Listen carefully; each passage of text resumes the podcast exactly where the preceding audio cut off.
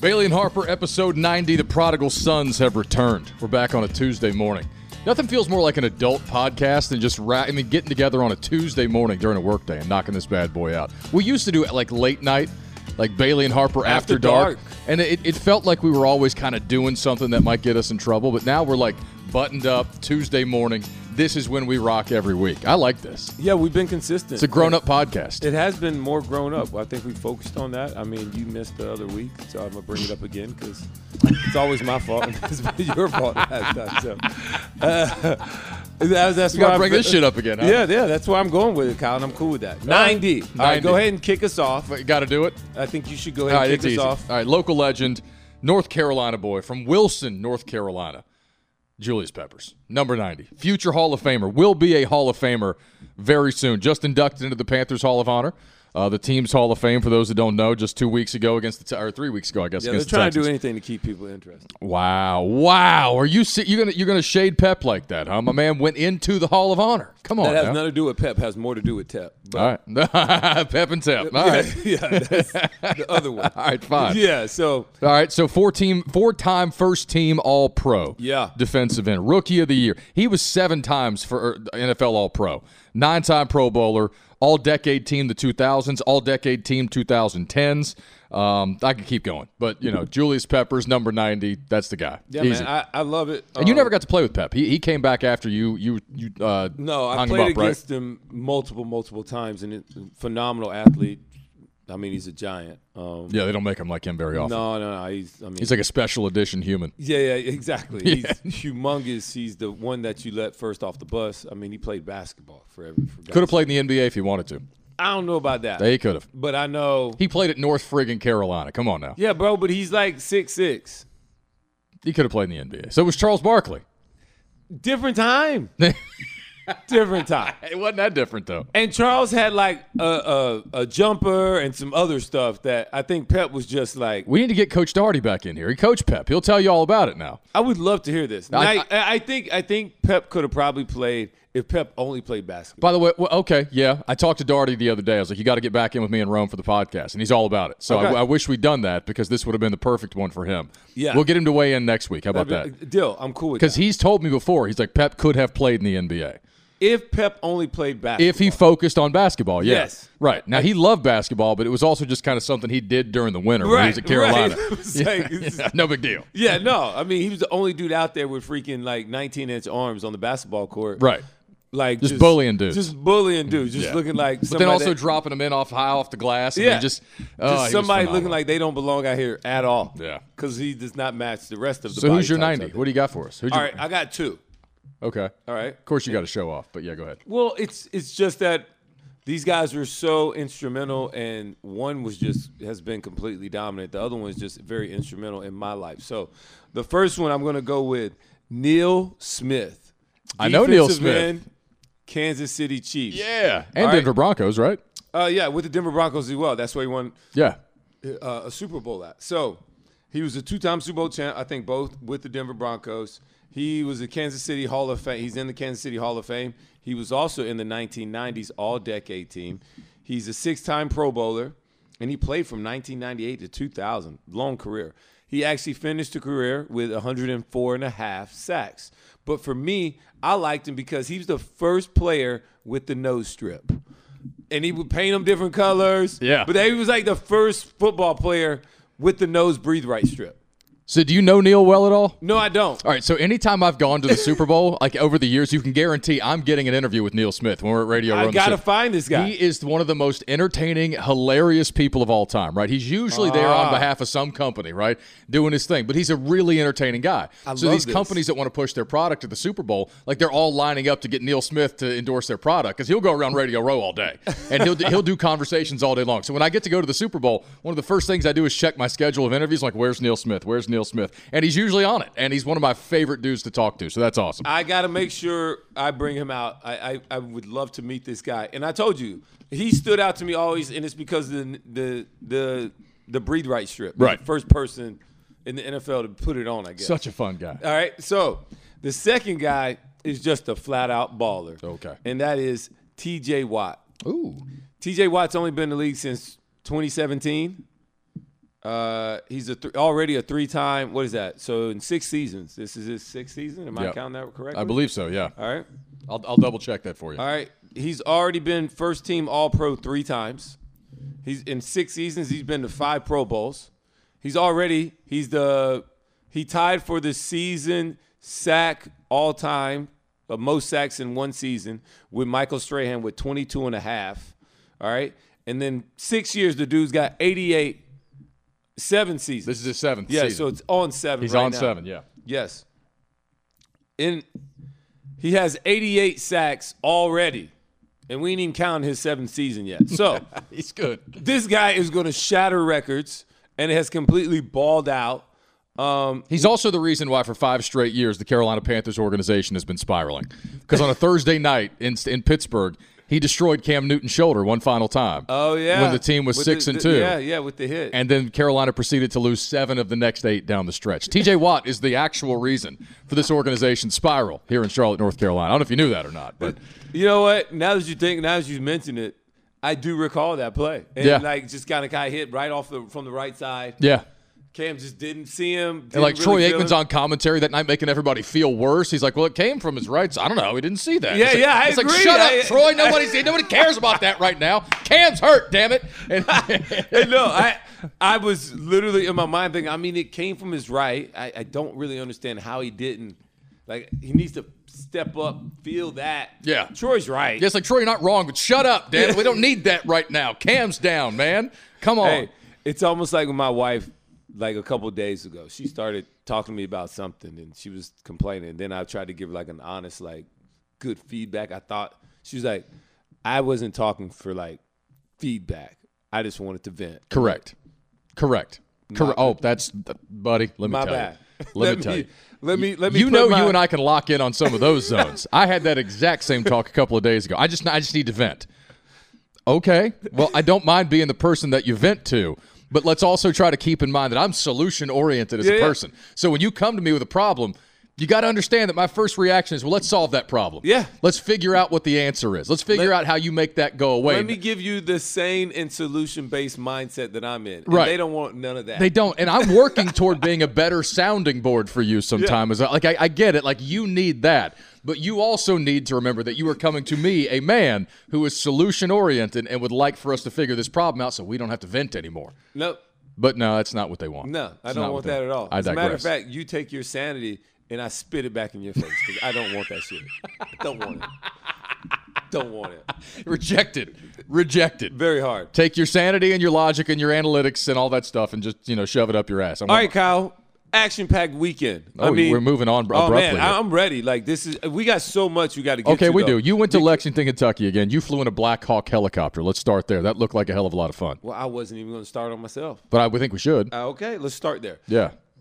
one of the coolest experiences ever. All right, Kyle. So I'm sitting in here. First of all, we roll up. Everybody knows. Well, if you don't know, I was wearing Kentucky s- regalia because we were in Lexington and Yeah. it was going to be cold up top. Trying to be a nice guest. Yeah, and I didn't bring like that heavy of a coat. They even make it. They even make Alabama coats. Does it get cold enough in Tuscaloosa to require a coat? I thought about that. I When I, mean, saw I it. guess Nike could put an A on anything, They but I could. don't really think so. I mean, I- do you own an Alabama winter coat in your closet? no, I didn't not think you at did. all. No, Not even a pullover starter jacket. No, no. So, so anyway, so we go out there, Kyle. It's like, man, this is cool as hell. Not only that, but then they got two Harriers like out there too that are about to do some flies and doing some stuff too. So they're working.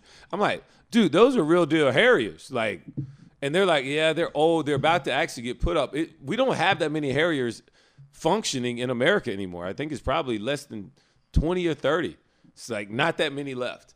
And it's like old school, but I guess we know we have uh, what they call a F 22 Raptor, which can do the same type of deal, but it's way more efficient, a much big, like, kind of a killing machine is what these things are, is what they kind of explained to us. It's like, I mean, and even the what Black they're designed Hawk, for. yeah, yeah, yeah. And even the Black Hawk that I was in, I was like, so where do y'all put all the guns and missiles at? Of course. And they were like, so this is more of a defense, all right? Defense rap, uh, defense Black Hawk. No. Yeah, yeah, yeah. So like they There was showed no us- like 50 cal machine gun mounted. it. So they did not have it mounted when we were in it. But they showed me where the rack is, where it, it goes. Okay. And they're like, yes, these are such and such. The bill they they shot, they can shoot off five thousand rounds a minute. I'm like, what? Insane. I- Insane. Mm-hmm. Yeah. right. My dad literally tests those things every day. And he was like, every tenth one or fifth fifth one is a is a tracer round. So that's usually when people seeing these things fire off, you see all the lights. But he's like, in between those tracers that you see, which it just looks like you're just spitting off tracer rounds, it's like five or ten other bullets that are firing out. So um, this thing can do damage. But this is not this is not the machine we want if we want to go in there and be a, on the aggressive. Right. This is more of the defensive. We help people get in and out. I mean, we can be able to defend ourselves a little bit, but this They're is not it. extracting people. Yes. They probably still have like the M240s and the MC. I'm sorry, my again, my dad works in ballistics. No, for, no, I love it. For anybody that doesn't know, like I would get calls from my dad when he was when I was a kid, and, and like he'd call me from work when I was like nine. He'd be like, "Listen to this," and he'd just start fi- you know blasting off rounds. So you know those you know he tests the anything from the the mounted 50 cal machine guns on the Blackhawks to Yep. the M240s, M60s, the other smaller machine guns they mount on the front for the pilots to use. Yep. Um, those Blackhawks are badass, man. So, wh- what is it called? The the newer uh, oh the newer helicopters that they use are the Apaches. Now the Apaches are the bad boys. Mm. Yeah. Of what America has nowadays. Oh, yeah. And he was just like, you know, the you see the big 50 cal that they're firing off. They have on the Apache. They have a smaller caliber. Um, Seven six two. I think a smaller caliber machine gun up Yeah. there. And he was like, the cool thing about it is, is that the it- it, like the the the people that are flying the helicopter have a helmet on, and they're able to and that once they engage it, all they do is look, and the gun follows where they look. Yeah, it's And so buddy. it's like it's like you're really like just shooting with your eyes. Yes. They're like, yeah, wherever you look, that's where it goes. It's censored that way. I'm like, for real? He's like, yes. Oh yeah, I was like, bro, I don't even want to know too much more because that is just like it's terrifying it's it, it is. It's like, because it's it's like see something, shoot something. Yeah, you know, that, it's- you know that say, the saying right now, see something, say no. It's like see something, sh- shoot something is what they got going on. they it, it's man the american dollar has gone so far and our military is the capability uh, you know it was during veterans day weekend so want to be a shout out to them and everything that like i saw it firsthand like what our veterans do for us or have the capability to do for us is what allows us to have our freedoms every single day to be Sure. able to walk in and out of our door uh, without worrying about bombs dropping on us or you know we have the ability to say our government stinks or we have the ability those freedoms that we sometimes take for granted because in a lot of other places you don't have those same freedoms so um, shout out to our, all of our veterans that, that protect us and allow us to live our lives now I get in there. They're like, okay, it's going to be cold. We go through this long checklist of all these things we got to be agreed with and all da da da. da. All right. Got to sign waivers and shit, probably. I didn't sign any waivers. but Really? We had to sign off on a lot of things. Okay. A lot of verbal communication. So we get in there, and I'm like, all right, you know, it's not that bad. You know, strap in. I'm locked in. Uh, the people are wearing like these uh, star like the the the heli- the pilots like are wearing these like Star Wars looking. Um, what are the Star Wars the Star Wars people? Not uh, the, Uh, the minions. type dudes. stormtroopers. The stormtroopers. Right. All their helmets look like stormtroopers. I knew a Star Wars thing, and I've never seen those movies. How about that? There we go. You helped me out here. All right. So they all look like stormtroopers. Their helmets. Okay. And so I'm sitting there like, all right, that's that's unique. And I'm like, so are you guys gonna close the doors? They're like, no, we're not closing the doors. You I'm need like, to strap in.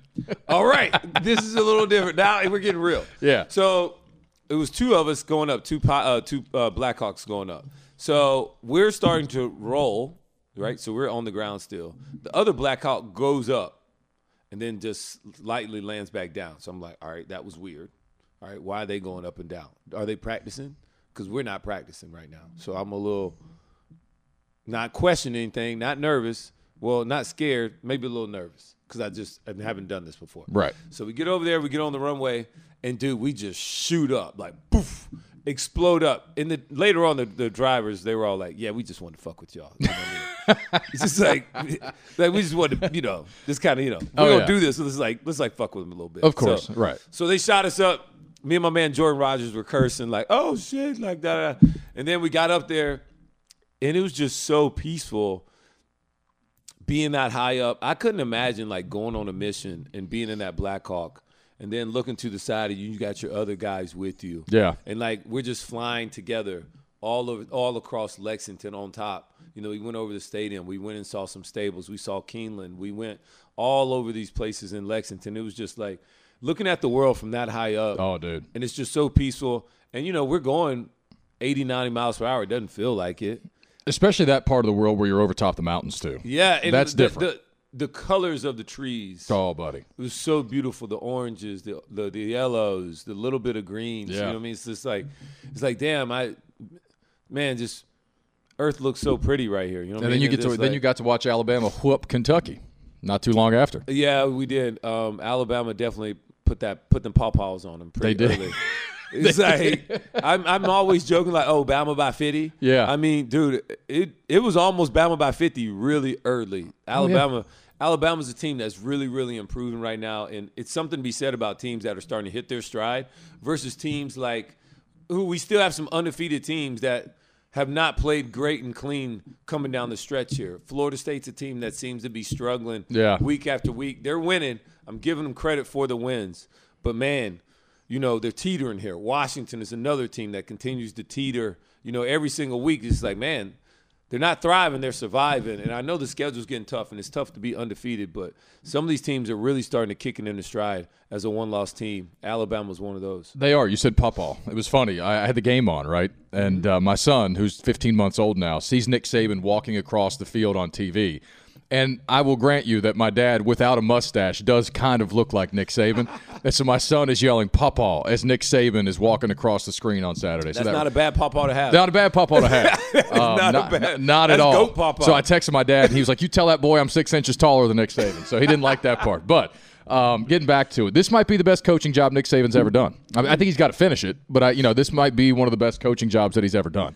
Because I, I still don't think that Alabama this t- today has the level of talent overall they had five years ago on the roster. I don't think they, I, but I think they have enough talent. Obviously, they're Alabama, and I think Nick is doing a very good coaching job That's this such year. a. g- I mean, it's just funny because my, my man Cole Kubelik and I talked about it last night, and Cole made this statement. It was just like, how many people were so worried and concerned about this Alabama team after like week two or three? Tons. It was like, Tons. this team's going to have four, three losses. Yeah. Four losses. Well, they very quickly went to the former Notre Tyler, what's his name? The Tyler former, Buckner. thank you. And they that was a mistake, right? So they went back to Jalen Milrow as they should have. Yeah. And everybody's like, "Oh my God, Alabama's in disarray. They can't figure out who the quarterback is." And it's like, okay, six weeks later, no, we're, everybody's still worried about Clemson. Nick's figured it out over here, right? It's like, You know yeah. what- it's like, man, it- it- we look up.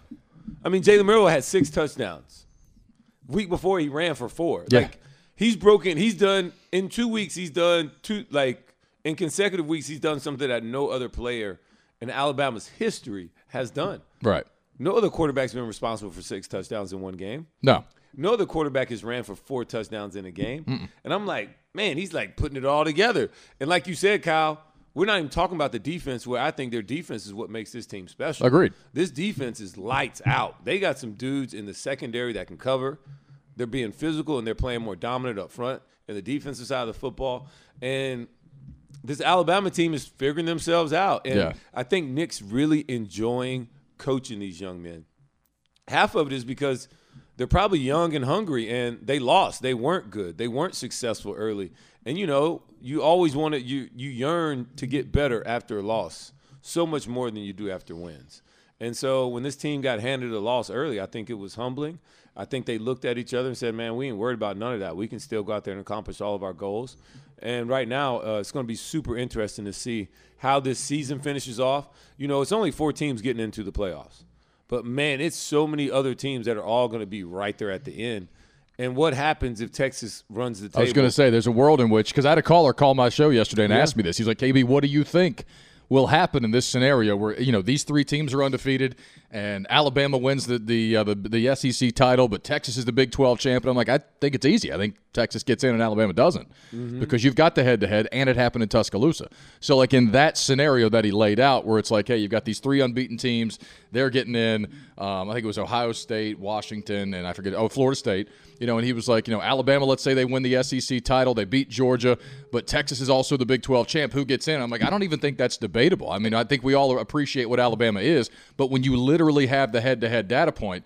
and Texas won on the road in Tuscaloosa. Like I, I think that's And the crazy thing is, is like this Alabama team is not even close to that that team they beat. like they're not even. That, that's the sad part. Yeah. it's like we all can see that. But that's the season, right? But that's the season. Yeah. and uh, we can also see, out of honestly, Florida State might be the worst of those teams that you just talked about. maybe. You know what I mean? Like But we, they all, hit- but we also said that years ago, and then Jameis won a national championship. So I don't know what's true and Oh, what's not.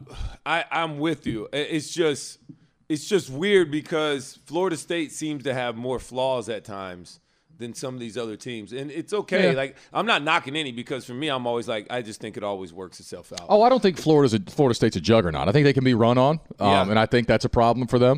Uh, they tend to jump out, you know, they tend to sprint out early and then fall asleep and let Yeah. teams back in the game. So like they are not a perfect football team by any stretch. Yeah. Um, but I don't think there are many perfect football teams out there. So yeah, yeah, me neither. Um, I think Washington's another team that's uh, kind of teetering as well. Um, Yeah. so and it- it's going to be. Well, that's really, another really team you can score on. I mean, they, they, Yeah. they beat USC 793 to 792 a couple of weeks ago. They're not playing any defense in Washington. interesting. No. So, you It- know, It's so all these things. I, I just can't wait. I think the football season is going to be action packed, and we can't stop. You got to talk about Georgia as well, who continues to just curb stop, curb stomp people. Um, you know, everybody thought Ole Miss was going to be close. I knew it was not going to be close. I thought it was a terrible matchup, and all they do is go out there and put up 49, 52 points on a top 10 team and everybody was like oh this might be georgia's biggest challenge and i'm like mm, you sure about that that you, you I saw your video. You, sure, about that? you sure about that? No, I saw you post that the other day, and it was funny because these teams have let Georgia do the thing that you couldn't let Georgia do. Georgia had a schedule where they could ramp up Oh, to yeah. start the season, right? And they had this runway for for Kirby to get everybody up to speed, to get Carson back up to speed, and you know playing at a championship level. And they had a couple of flirtations with disaster early in the season, Mizzou being one of them. But ever since then, they've figured it out, and now they're ten and zero, and it's like.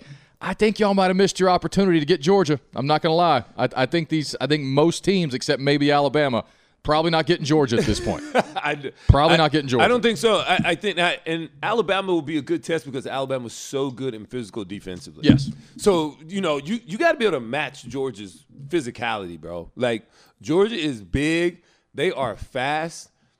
Uh, my man Cole even said it last night. He said they compress space faster and better than anybody else in college football. Yeah. We're like, you think you got something, and all of a sudden it's like, oh no, you don't. It's like NFL quality speed on the field at all positions. Yes.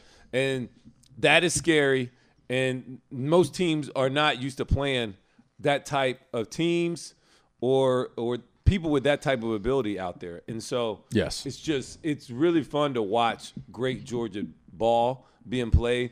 And for me, I look at Georgia and everybody likes talking about Georgia's defense. That's what we all focus on. It's Kirby Smart. It's this, that, and other. They put all these guys in the league on defense. But this Georgia team wins because of their offense. Mm-hmm.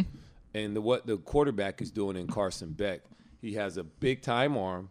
He's making great decisions with the football, and they're spreading the ball out to all And Lad kinds of people. McConkey's still out there running wild. Like, how's that guy still around? That guy, I mean, the dude that sounds like he should be playing for Notre Dame. He literally sounds like a leprechaun. but Lad McConkey's out still, just, uh, just running wild, running free on opposing And defenses. he's been doing that since a true freshman, dude, like two years ago, and he just he just continues to always get open. He's He just does. always open. He's just but you know who does not have that embarrassment of riches that you're talking about in the SEC? Texas A&M. Mm. Although they do, quite literally speaking, have an embarrassment of riches, just not on the football field. Well, they got really good players. They got some good players. They do. Uh, But but they let's talk literally about have it. an embarrassment of riches because at halftime of that game on Saturday against Mississippi State, they hoisted a $106 million check from the 12th man donors. And then, oh, you didn't see this? Yeah, they, they hoisted, they, I mean, they showed off the check at halftime. No, I didn't am see I'm going to this. pull this up and show it to you. Um, and then hours later, we find out that they're going to, they're, they're really going to pay Jimbo Fisher $77 million to go away. yeah, Um, to not coach. I, I called him the luckiest man in America yesterday. Who else would? I mean, y- yes, yes. I'm sorry, it was a 160 million dollar check. How dare you? It, was- not 106, 160 Yeah, how dare you? million dollar check. I, I mean, I've always known that Texas A&M has money, but they're at a level unlike almost anybody else in the country when it comes to basically having unending resources to do what they want. This is going to cost them 150 million. do- Like that whole check. is going to go toward buying out Jimbo Fisher, his staff, and rehiring another staff. You know it is, And, and Kyle, and they can do it. it, it- not only that, but they want to win so bad they'll just throw any amount of money at it. Remember when And I- people and- recoiled in horror a couple of years ago when Auburn paid Gus Malzahn twenty one point five to at- go at, away? At, the time, it was the largest. it was obscene. Like, oh, this is a horrible precedent. Who? How could you do this? F- Almost four times that much they're paying Jimbo to not coach. It's the American dream. that is the American dream. It's the American dream. Is to, to get a head coaching job in college, be good for like three years, get And an then get extension, fired and and then asked get to go fired away. two years later. It's the American dream. It is it. And there will be no reform in how these contracts are handed out. No, not only that, but there's no like, uh, there's no uh, what is the correct term? Uh, it's a s not a scale, but a um, there's no clause to say like, all right, if you get a job that you don't get paid X amount, Right. he gets all of it regardless. which is again obscene. You know, this is where Jimmy Sexton, the most powerful agent in college football, has all these ads over a barrel because he represents m- most all of the, the major coaches in America. He's got a playbook for how he's doing this. All I- these I, ads, would tell, I would tell if I'm these ads, I would tell the play the coach to walk. I tell I'm him with to you. walk. Like, at what point does does I, I thought we crossed the point a long time ago? Like at an institution of higher learning, and I got my issues with colleges and universities across the country right now, anyway, for political reasons. But like, how do you? j- And I get it. it the money's raised by boosters and you know your donors who care about football. And I'm not here to police how people spend their money, but dude, dude that's obscene. Like that, that is obscene to not coach football. Well, it, it's not even. It's, I mean, it is obscene. But to even add on top of that, it's that Kyle. I mean, it, it, the bus is not going to slow down right now, and like, I, I just I don't want to hear anybody complain about NIL and the transfer portal and what all these players are doing to ruin the game, and it's not this, that, and the other. Because I'm like, look, we're not dumb. We're not dumb. We're just sitting over here. You guys can fork up seventy something million dollars to pay somebody to not even show up, Yep. and I can't get one Right. nothing. Right. Or like people mad at me and acting like I'm messing up the whole game Yep. when I get just my little bit. Right. You know what I mean? My But- little but sixty this dude grand. over here- Yeah, Come on now. I get my sixty grand and folks mad at me Come and on. saying I'm ruining the game. Yeah.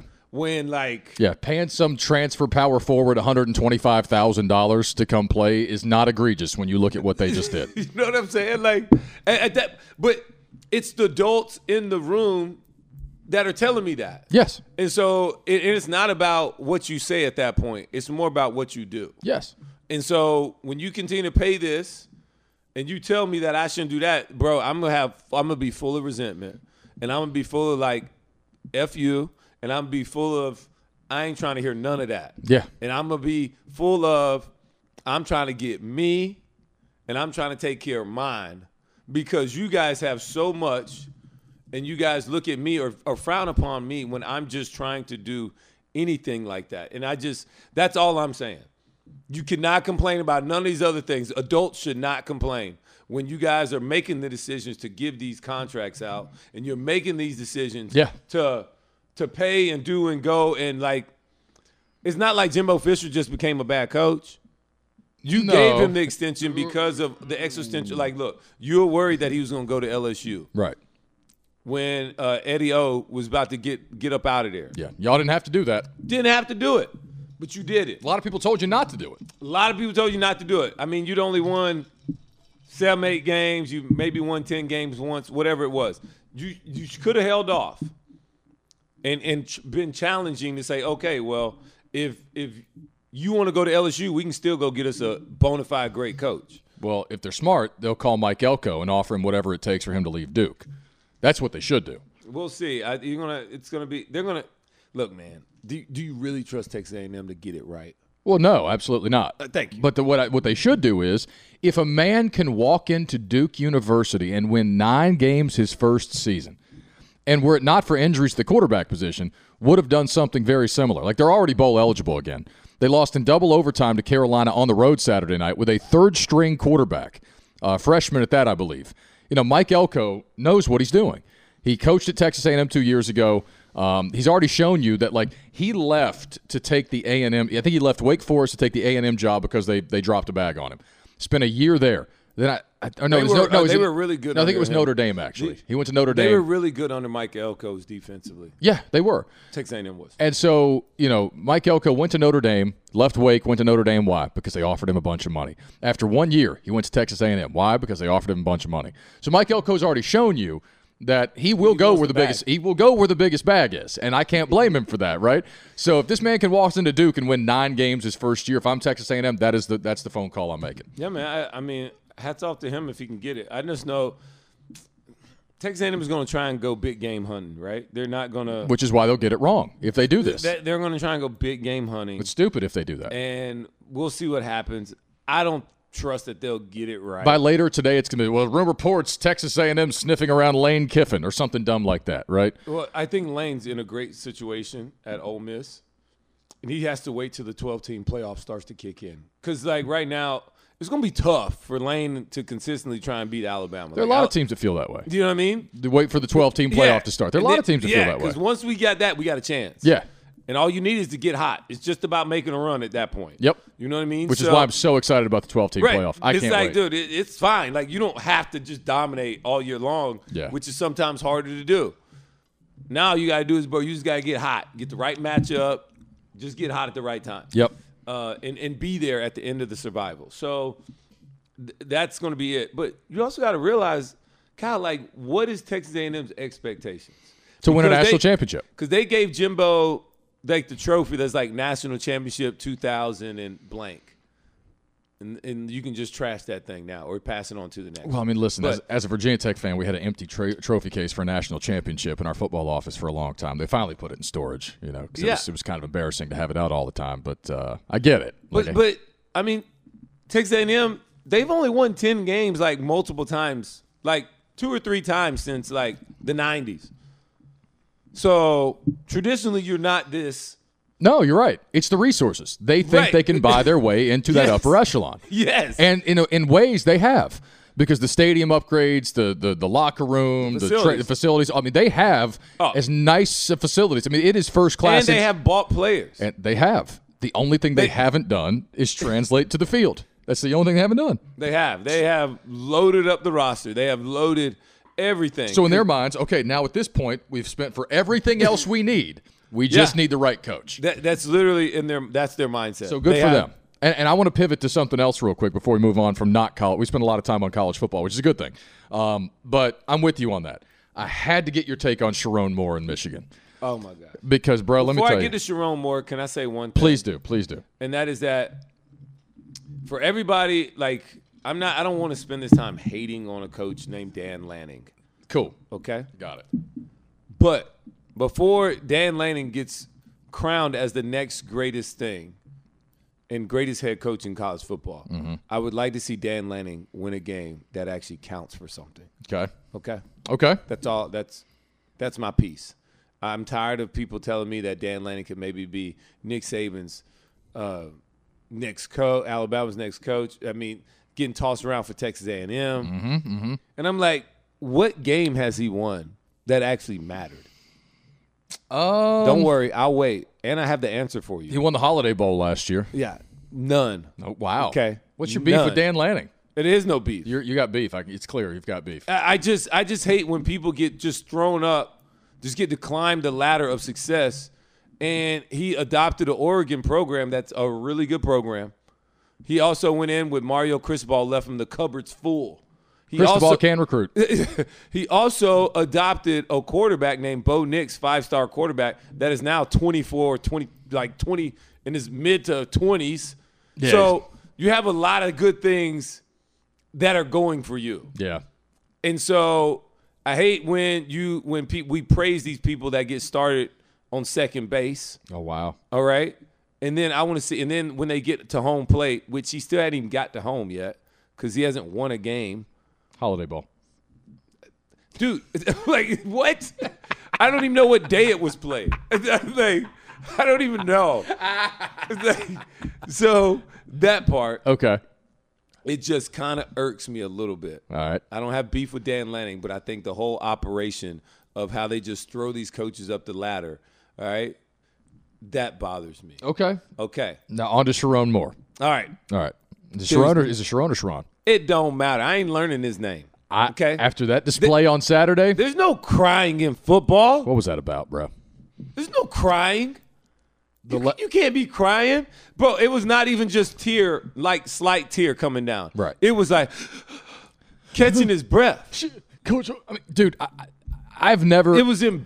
I haven't felt that much secondhand embarrassment yeah, it was for low-key another embarrassing. person I'm glad you used that word in a I long was time. Trying to hold back. No, the secondhand embarrassment that I felt for that man because like you and I both agree. You know, we've been around sports, played sports. You at the highest level, like we understand the emotionality of sports, right? Yeah. You understand how a locker room gets fired up, how you can you know galvanize a team, how perceived slights and bulletin board material can fire up a locker room. We get all that, and I love the emotional side of sports.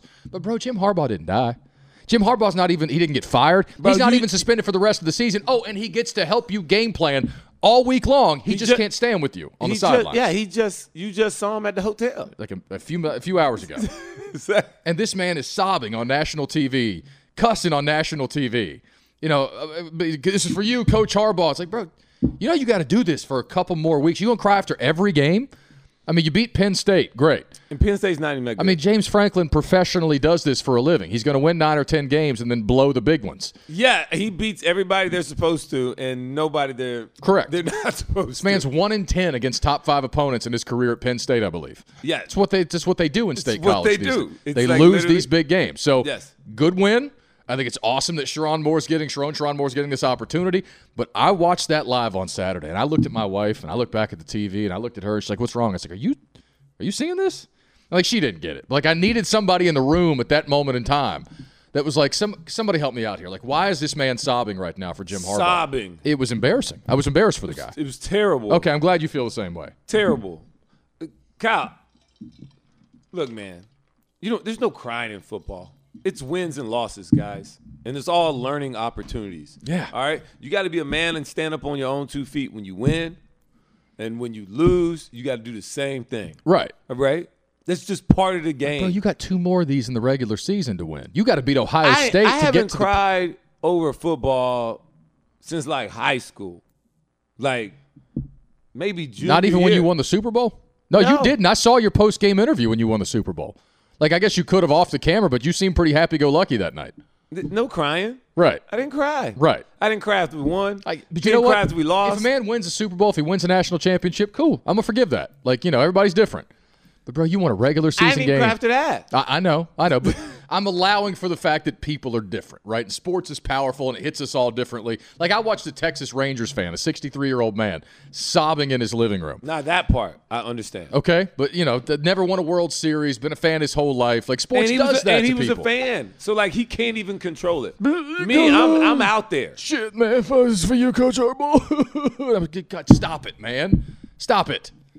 I didn't get that at all, and I like emotion in sports, but that was so over the top and so ridiculous on Saturday. Anyway. Embarrassing. What's more ridiculous, that or the fact that there was a a near protest outside of Bank of America Stadium on Sunday? There was a podcast that tried to organize what they called March on Mint to protest David Tepper and the Panthers for being one and eight and all the I mean, other- what are you going to protest? They it's- stink. it- it- correct. Correct. Like it was a thing. They canceled it, thankfully. And I think Mac and Bone had the guy on this morning to talk about it. But very simply for me, tell me you don't have adult responsibilities without telling me. if you're going to a protest of a local professional football team, y'all are not here protesting what are they gonna injustices of any protest? kind. You're not out here protesting the fact the government's taking 30% of your paycheck. You're not out here protesting anything else, but y'all want to organize a protest on David Tepper and the Panthers. Come on now, let's get serious and let's be grown ups here. What are we yeah, talking I'm like, about? what are we doing? Just don't go. Just don't watch. I agree, right? it's that simple. It's that simple. Which a lot of people are not going. Right. And a lot of people are not watching. Right. Um, I'm still trying to watch and trying to go, but man, it's uh, it's tough. I did watch. Uh, oh my gosh, I was laughing so hard. I saw this thing on uh, somebody's uh, Instagram recently, and they were like, it was fourth and whatever for the game on Thursday night, and they ran fucking Hank. Oh my God. Can you speak to that real quick? Because like I've known about this concept for a while, but I never had to think about it ever. and the time. So like this is clearly in your vocabulary for a long time, right? So JT JT O'Sullivan, who's a career journeyman quarterback in the NFL, right? But he does. I, I think he does a tremendous job with the QB school, breaking down film for people. I watched this man two weeks ago. Go. They ran Hank twice in the first quarter. Who does that? Who does that? Dude, Hank is like, it's a concept, man. Like, Straight out of like Madden 1998. yeah, it's it's it's. I we call it on the defense. We call it dice. I call it a dice concept. Okay. you can call it Hank or dice. It's what two curls, two hitches, and a flat, right? So so if if anybody had like a f- you know you look at a die six six numbers right Yeah. six sided die. So when you have a five where all the p- spaces are at on a five sided die, Right. That's Hank. Except you know, except on if you look at a football field, you're gonna have two wide receivers wearing twelve to fifteen yard curls. So that's where the top pieces are the die are. Then you're gonna have a middle element come right there over the middle, right over the fo- right over the football. That's the middle die, and then you're gonna have two guys getting out to the flats to kind of separate and kind of open up windows. So if you look at a five-sided die, it's the same concept, and so that's why I call it dice concept or Hank. Yeah. And so it was just hilarious to me. And it's like fourth and six, game on the line, fourth quarter. yeah. They ran fucking Hank. I was like, I was like, I was dying, dying laughing. And dude, it's it's. I mean, it's the concept that's been around forever. Not only that, but it wasn't like they fucking did it from like a burst, like a a, a bunch concept where now we got some spacing involved. Right. Like boom, you burst out. This guy comes from here. Maybe the guy, you know, the other guy from across the field gets to one place. Like it's other ways to run to build up this dice. I don't even think concept. they ran any pre-snap motion ahead of it either. No, they didn't. It was, they just ran it, and so it was just so funny because I'm like, I mean, it's ways to even dress up Hank. Right. You know what I mean? Like, So that you don't see it coming, maybe. yeah, yeah, yeah. So yeah, you know what I mean? Like, I can do it from a bunch concept. I'll release the running back, right? So then he'll get to the the bottom die. The one receiver on the outside, he goes out wide, curls up. Then we got one guy, the inside element or the two guy, goes across a shallow across ends up a- all the way across the field on the short, shallow side. Then you got a wide receiver from on that side, runs a curl. Then you got somebody within the bunch get over the ball. So it's like you can build it in different ways and make it dress up and look a little bit differently and still run the same concept, Right. right? You, but you still roll it out there and it's still five set of die. Like wherever the like when they end up, they're going to end up there. Seattle Seahawks were like the best at doing this with with Russell Wilson. Like you look up, they run it six times in a game. They just built it in different ways. They Yeah. motion, they shift, they you know, and it's all kinds of different personnel to do it.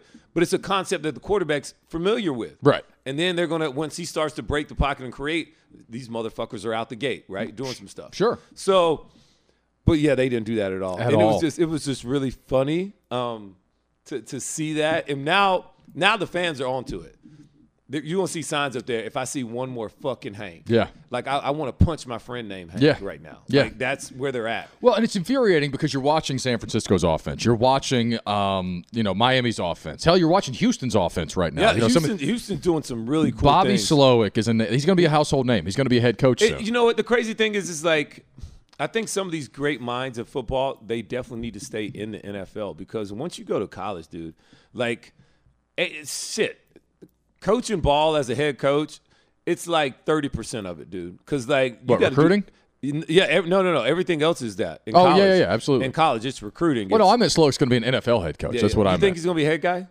I mean, that's the trend of the league. The the, the young, up and coming, hot offensive coordinator's always going to get a job somewhere. Well, Well, hopefully, he can stay with D'Amico a little bit longer. no, I, yeah, I agree with you. That's I, I, but I also give the quarterback credit. I give the GM credit for drafting guys and putting weapons Correct. around this. I give everything a little bit more credit. The quarterback's not getting hit.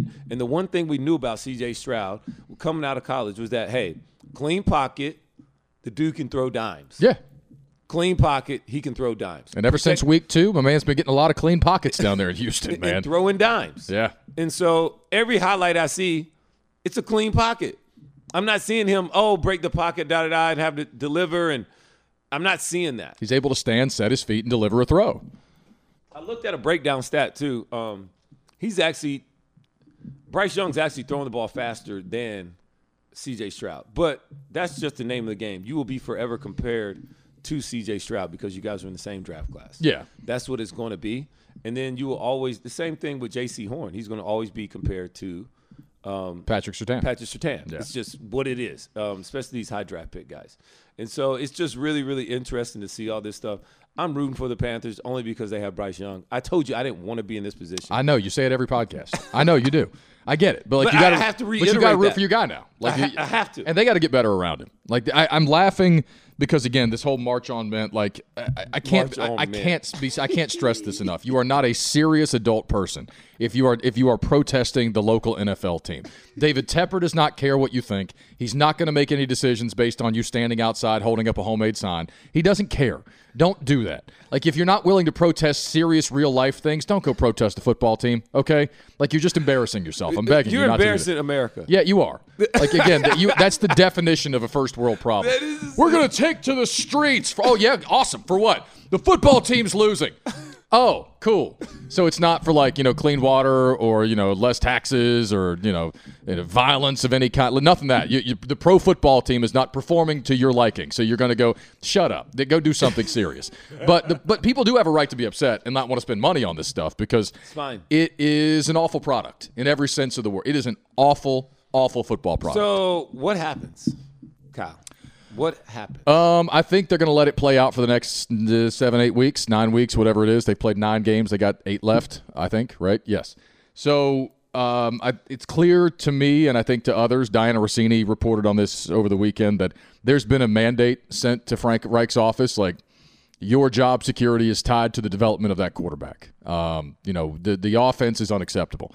You know, the defense, Isiro Evero is coaching his ass off on the defensive side of the football. Chris Tabor's special teams, never a problem. But offensively, they're a joke. Um, and it's it's not a funny joke in any way, shape, or form. CJ Stroud is having a very abnormal year for a rookie quarterback, right?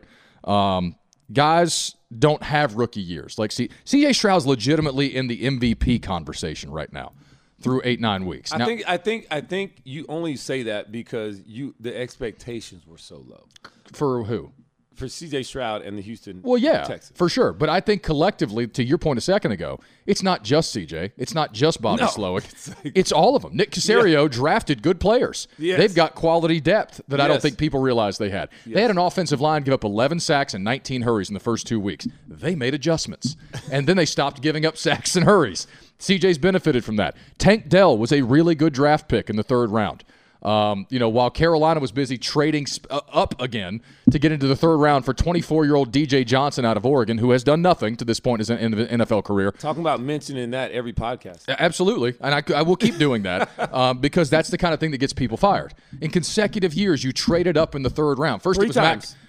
Matt. Uh, I don't think Fitterer did, um, but they traded up in the third round. They got Matt Corral last year, uh, year before, whenever it was. Well, Um, before that they got Will Greer, right? uh, did they? Tra- yeah, did they trade up for Will though? Uh, ooh, I'm not sure if they did. Uh, I'll look it up. I don't know. I don't. You might be right about that. but Maybe they but did not trade all up. um, yeah, but but all these decisions are really starting to come home to roost. They, you know, the guys that Scott Fitterer's taken the last couple of drafts, most of them aren't contributing. Whereas in Detroit, that guy up there drafted 22 players. I think all 22 are contributing right now. That's the way you're supposed to GM. Um, So you ask me what's going to happen. They're going to let it play out.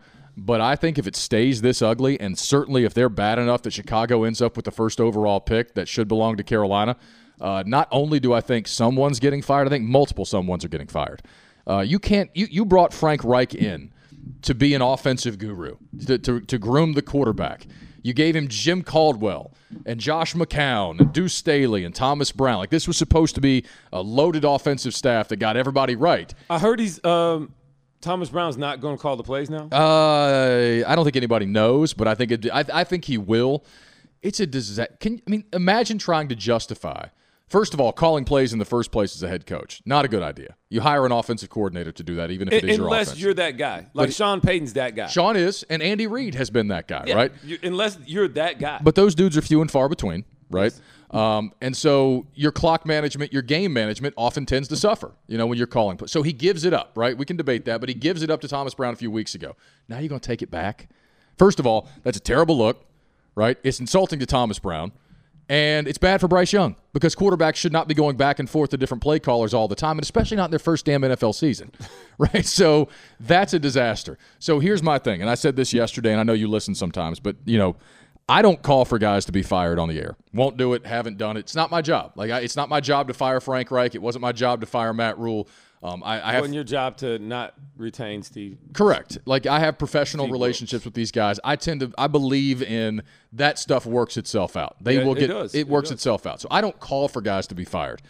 But I will say that every alarm in my the football compartment of my brain is going off right now like abort, abort, abort mission. This was a mistake, abort mission like they may have to clean house again at the end of the year, or at the very least, you know, start over and this time do it the right way with a GM and a head coach at the same time because they keep staggering the GM and the head coach. And that's not a successful strategy, I don't think. You know, you can't fire Ron Rivera, keep Marty Herney, hire Matt Rule, fire Marty Herney, hire Scott Fitterer, fire Matt Rule, you know, hire Frank Reich, fire Scott Fitterer. You can't keep doing that. Like that's a sig- that that's a surefire way to just continue, you know, mired in this bullshit that you're in right now. So if it continues to be awful, I think there's a very real world in where they're they're looking to hire a new head coach and a new GM this offseason. And I wouldn't blame them. I think I think it's justifiable if, if they end up one and sixteen or two and fifteen. I, I think it's justifiable, especially when your front office is yelling about, "Hey, we're here to drop in a quarterback and compete for the division this year," and then you go out and win two games. I think I'm gonna go ahead and just put my name in the hat. You are. I might as well. It's a pretty good living, from what I hear. I mean, uh, the grind would be real, but I mean, shit, I got a chance. It's a pretty good living from what I hear, coaching in the NFL. No. No, I'm not coaching. I'm talking about the GM. Oh, you don't want to. Okay, you just want to pick the players Yeah. and not spend 13 hours a day in the office. Yes. Okay. I, I'd still be over there ten, but I'm not over there thirteen. Yeah. So, I mean, that's that's where it is right now. And like you got again, if, if CJ Stroud wasn't having an otherworldly rookie season, if he looked like a fairly normal rookie, I don't think there'd be as much hand wringing and anxiety about Bryce Young right now. But when you take Bryce and you trade up to get Bryce and you give up all they did, and the guy who went right after him's cooking right now, and your guy doesn't look so hot, you know, you get what you get. That's why my phone lines sound like what they sound like for the last couple of Every weeks. every week, Yeah. every day. Yep. It's it's what it is. I mean, but I, I'd also like to talk about some other games in the NFL. I By thought all the- means, sir. I thought the NFL was was highly entertaining. Shout out to Josh Dobbs, who's just flat out fucking What a fucking balling. story. Are you I kidding mean, me? He he's been balling, and I hate to say it, but he came on our our show, SEC Nation, a year and a half ago. All right, we're at Tennessee at Georgia. He sat up there on set with us, and we went through some concepts. First of all, dude's a pretty much a, a genius. All right, and he got got put back on the team like two weeks later. Just came off the street Yeah. and stuck. Balled out in Arizona early this year. Was playing well. Yeah. But Arizona's like, dude, we got Kyler Murray, and we paying this dude all this money. He gonna play. Yeah. So let's get some for Josh Dobbs while we can. Minnesota's desperate. Kirk Cousins just ruptured Achilles. Come on in. My man shows up, Yeah, shows up. didn't even have a single practice with his teammates. didn't even know who he was throwing the ball to. this man's drawing up plays in the dirt in the huddle. Like yeah, just tried to retain stuff from Kevin O'Connell and said, dude, let's just go ball. And did that, won the game, then comes back, beats a good Saints team, a Saints defense, who the Saints still can't score. And so n- I'm just like, wow. I am literally like, wow, right now. Yes. With what they're doing in Minnesota and Josh Dobbs is doing uh, individually. Well, you It- know- it's been a great story. I know you know That's this. what He's I a literal like. rocket scientist. You know this Yes, about that's Josh why I said Dobbs. he's a genius, I know dude. he is. But like, have you seen this shirt, the Pastronaut? Oh, no, I haven't. I I, I need to get one of these. I love I love that Minnesota fans are so crazy. They, I know. They're, they are really good fans. well, you know, it's Minnesota. There's not much else to do up there. It's Yeah, cold all the it's time. cold as fuck. So they love their football team. no doubt. And that's great. But the Pastronaut, I, I think is one of the top five NFL nicknames of all time. Shout out. When the guy's a literal rocket scientist and somebody's like, you know what, we're going to call him the Pastronaut. It's brilliant. I, I think you send me that link. So I'm gonna buy me a shirt. We got, we today. got you want to rock Pastronaut t-shirts next I'm week? going to rock Pastronaut T-shirt. It's fantastic. And shout out to Josh Dobbs who came on our show and has literally been balling. So, I don't think he threw his first NFL touchdown until like his fourth year of his career. Is that right? dude, he sat on benches, practice That's all he squads. did. He, he did nothing. All he did was just continue to learn how to play quarterback. Yeah, he didn't throw his first. and he, he he struggled in Tennessee because the offenses were so dumb that he was running. Oh, so, yeah. like. yeah, it's it's amazing. Look, and that's what everybody needs to understand. The NFL is it's tough. he didn't throw his. He entered the league in 2017. He did not throw his first NFL touchdown pass until 2022. He He threw two touchdowns, two picks in 2022 in a partial stint with the Titans. the Titans. Yeah, he got just thrust in there because the quarterback got hurt. Tannehill got hurt and was like, "Bro, Josh Dobbs, you're in." Yeah. Off the street. That was that was after our show. So I, I got people telling me this week, like Josh Dobbs is evidence that these rookies just shouldn't be starting anymore in the NFL. Like we've gone too far in these rookies needing to play, and Josh Dobbs is further evidence that you know you guys need to sit and learn and grow up. And it's like, yeah, I, I- I was never opposed to rookie quarterbacks sitting. I, I think it's more of that. It's not a perfect science. Well, I think there's that too. I mean, Geno Smith's come back in the NFL, right? Geno Geno Smith is going to be a quarterback that can play in the league for 20 years, dog, because he's already shown the capability to be a quality backup. Yeah. So when he's no longer the starter, he can still sit on somebody's bench and hold the clipboard for another five, six. And he's a seven guy years. you want in your locker room. and and still be able to be a great quality backup. You know he's going to have it all right. He's going to be able to help lead and coach up younger people around him.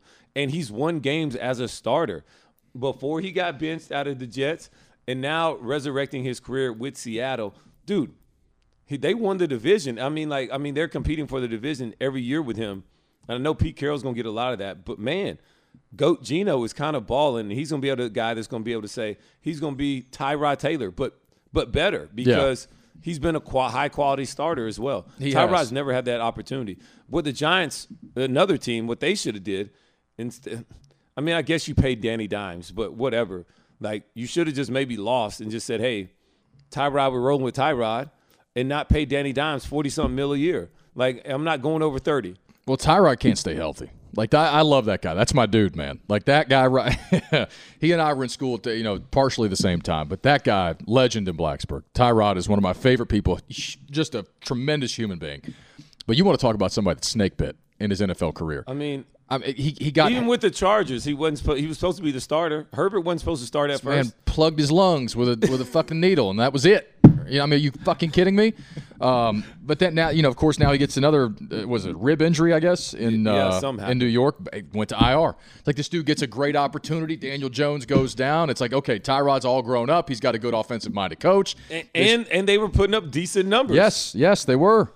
So if you're like he, he threw for two touchdowns and 279 against Washington in the third week of October. Um, you know, he but like and had a decent game against the Bills, but then he gets hurt. And that's it. And, but so you know, there are guys out there who've been around for a couple of years. Like look what make look what Baker Mayfield's doing in Tampa this year. That man has thrown for like 2200 yards, 14 touchdowns and 5 interceptions in Tampa.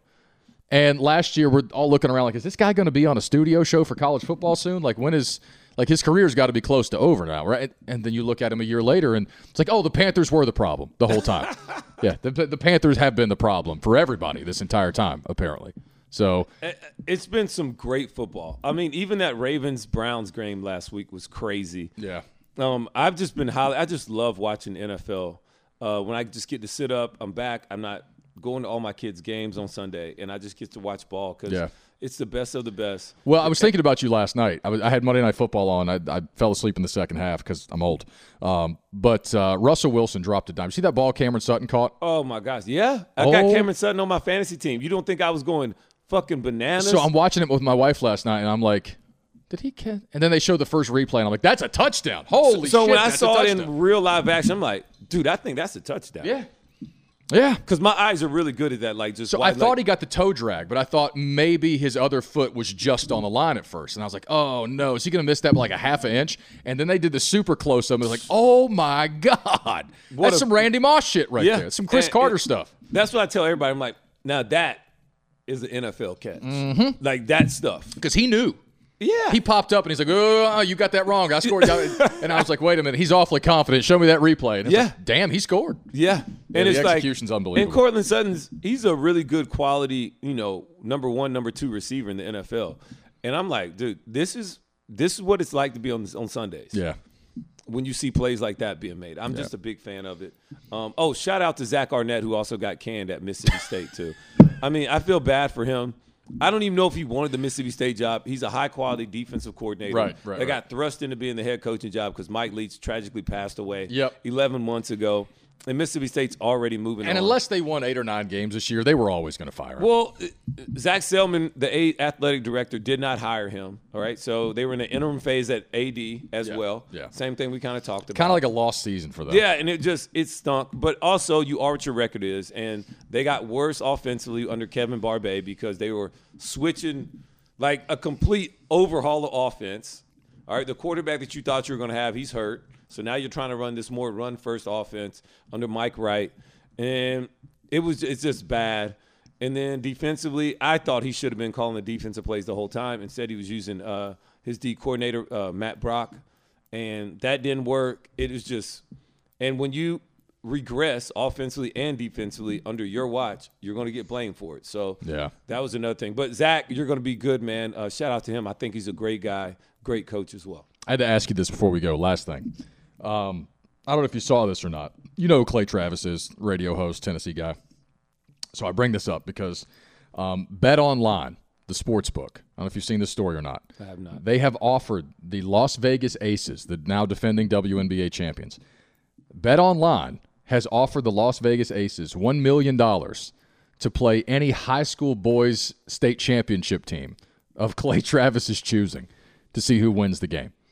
Right. Now, of course, this all got sparked because of the gender issues in sports and the fact that, you know, there's a lot of discussion around fairness in women's sports and, um, you know, transgender women that want to compete against natal real women and things like that. Um, and so Bet Online has piggybacked on Clay Travis's bet here. $1 million they've offered the Las Vegas Aces to play any high school boys state championship team of Clay Travis's choosing. Now, go ahead. You, you look like you want to address that. Go ahead. I, I, I just feel, number one, what are they trying to prove? All right. I guess they're trying to reiterate that there are differences in men and women, physically and athletically. I, I don't think, I think everybody in the Las Vegas Aces will agree to that.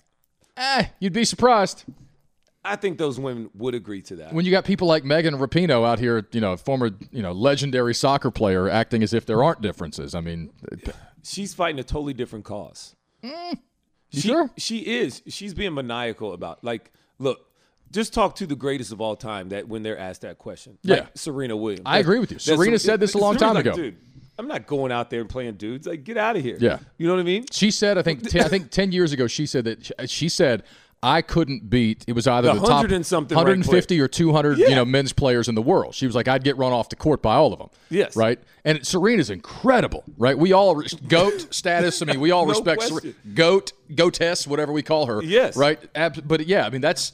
And so, if you're the Aces, you don't take that bet because you don't need it. You know, you, You don't need it. You don't want to go through it. But I And think Becky Ham's a great coach. Sure, but like if you take the let's say the the four A state champion boys out of the state of North Carolina, where we are, and you put them up against the Las Vegas Aces, the boys team's winning because their game's played above the rim. You think so? Absolutely, and that's not a disrespect, I don't think, to the WNBA team. Absolutely, I- they win. I, I just, I would severely push back on that because everybody on your state high school team, they're not all D1 prospects. I said four A, not one A. Ex- ex- I said four A, not I, one I A. still agree. They're not all D1 prospects. No, they're And- not all D one prospects. And I just feel that the, the WNBA players are that legit and that good. I well, mean, they are. That's why they shouldn't take the challenge because they're champions. That should be respected. Right. And I do respect that. and and but there's a reason one, nobody wants to talk about this. they're because the ones that have everything to lose as well. Okay, but let's also remember that a group of 15 year old boys beat the U.S. women's national team 5 1 a couple of years ago. In soccer. It happened to the Australian women's national team, too. I think they lost 7 1 to a bunch of 15 year old boys. And I, I-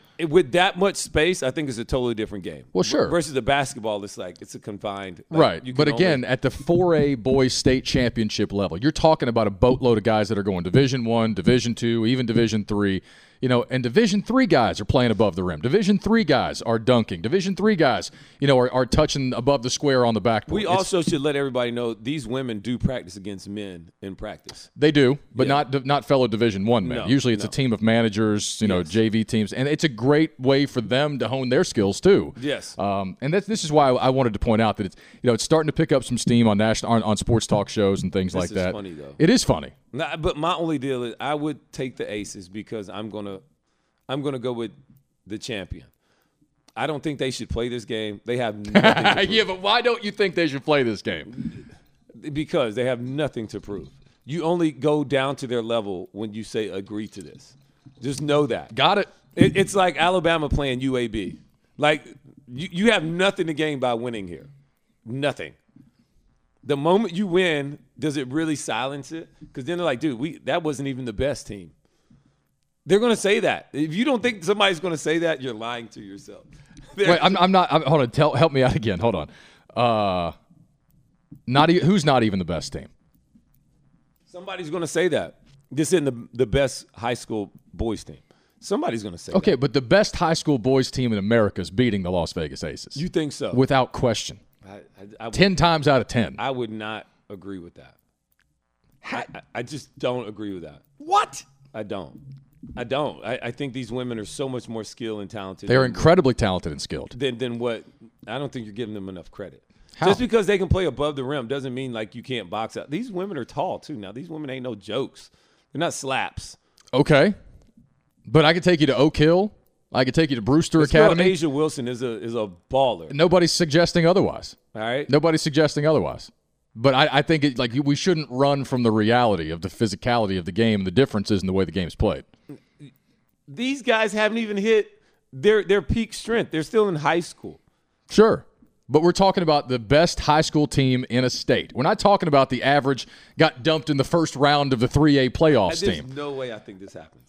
Oh no, I don't think I, they, don't, I don't think they beat them. I don't I don't think would that I don't the- think I don't think they play, so I don't think we'll ever I actually would get an take answer. the Las Vegas Aces I feel like you're just being very respectful right now because I'm- you don't want I'm- to be I'm- disrespectful. this is my opinion. you're allowed to have it. Thank you. That was fun. It was great. That was a great. That was a great. I'm going to ask everybody that now. Now I'm now I'm, my my wheels are turning. Are they? They're really turning now. I mean, Why? That was a great. Listen, I love women's college basketball. The, the, the, the tournament last year was amazing. Yeah. I've been watching Gino Oriema and Pat Summit's team since I was a kid. Like, I love the women's game. I do. And I, I thought last week, my Hokies, the Lady Hawkeyes, I mean, there was 15,000 people at the Spectrum Center. Yeah. Like, I'm not one of these dudes that will run down women's sports. I love the Women's College World Series. Like, I, th- women's sports are fantastic. But if you're asking me the God's honest truth, if you take the state champion boys from California, from Texas, from Georgia, from North Carolina, from New York, they're beating the WNBA champions. Oh, I just I will not sign off on that. All right. Well, I, I think what- you just said it though. Serena knows. The women's national team an got beaten by individual sport. the women's national team got beaten by a bunch of boys that couldn't even drive yet. That was in soccer. A lot more Fifteen, space. not eighteen year olds. This is a totally different game. What do you mean? It's a totally different game. You're talking about tennis, individual sports, so one on one, and then you're talking about soccer, where it's so much wider the field, so you can your speed matters a lot more. Uh-huh. Yeah. I think the speed does matter as far as the boys are concerned, but it's I- I just think it's totally different because you can do some different things. Bruh. And th- it's in a more confined like it's in a So confined Oak area. Hill, Brewster Academy, Montverde Academy, like any of these big basketball powerhouses, you th- the guy they're sending dudes to Duke, to Kentucky, to Carolina.